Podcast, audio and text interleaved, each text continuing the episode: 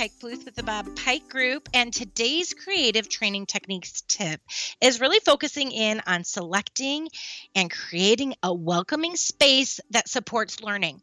Now, we're all headed back into the classroom, at least part time for most of us. And so these tips are really focusing in on um, I mean, face to face, but they also could be used online. So here we go. Number one, is the room the right size? As you start back, a welcoming space will give us enough room for our participants and the equipment that we're using and things like that to feel not claustrophobic, but very just welcoming. Not a huge ballroom for 10 people. Okay.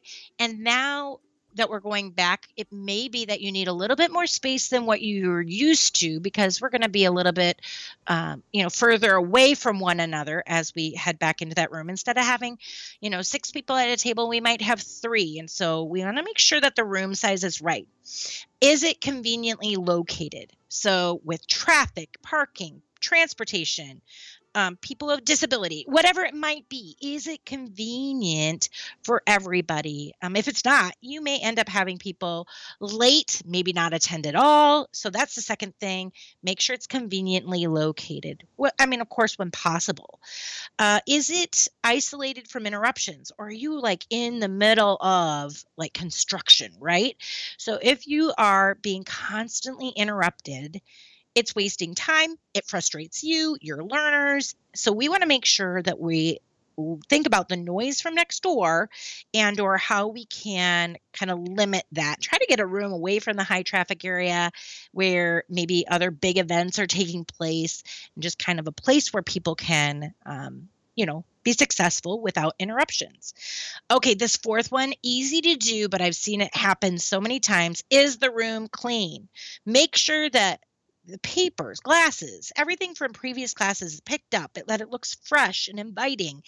Um, specifically now, we want to make sure that it looks really clean and that there are cleaning elements within the room so people can feel free to you know wipe down their desks as needed maybe pens things like that so we want to make sure that people know that the room is clean see that the room is clean and that it just feels inviting that way uh, number five making sure that there are restrooms nearby. And if there are not restrooms nearby, we want to make sure that we give them enough time at break to get there and get back. And we want to mention it at break time like, hey, we want to make sure that you have enough time.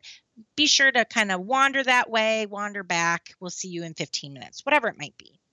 Lighting. Oh, this is one of the worst. It doesn't matter if you're live or online. If you don't have some form of like real light, it feels really, well, duh, dark. But we want to make sure that we maybe have some natural light if at all possible. And if we don't, we want to make sure that the lights are up when we have our projector going, that we can show our PowerPoints with the lights fully up. Okay. So that's something to consider. Next one adjusting the room temperature. I tell people all the time, hey, when you come to training today, bring a sweatshirt or a sweater or something that you can easily take on and off because it's going to be it's going to be cold in the room or it might get hot in the room and we want to make sure that you are comfortable. That's a way that participants can manage uh, you know comfortable classroom for themselves Another thing to consider are what are we going to do about snacks these days? We used to have snacks all the time and there would be a buffet. Things have changed.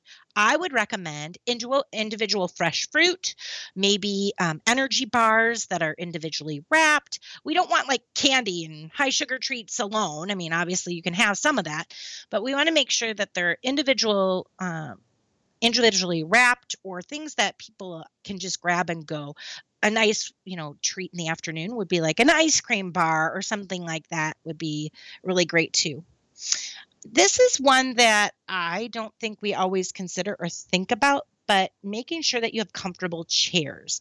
And if you don't have comfortable chairs, allowing time for people to stand up, stretch, move, those kind of things become really important.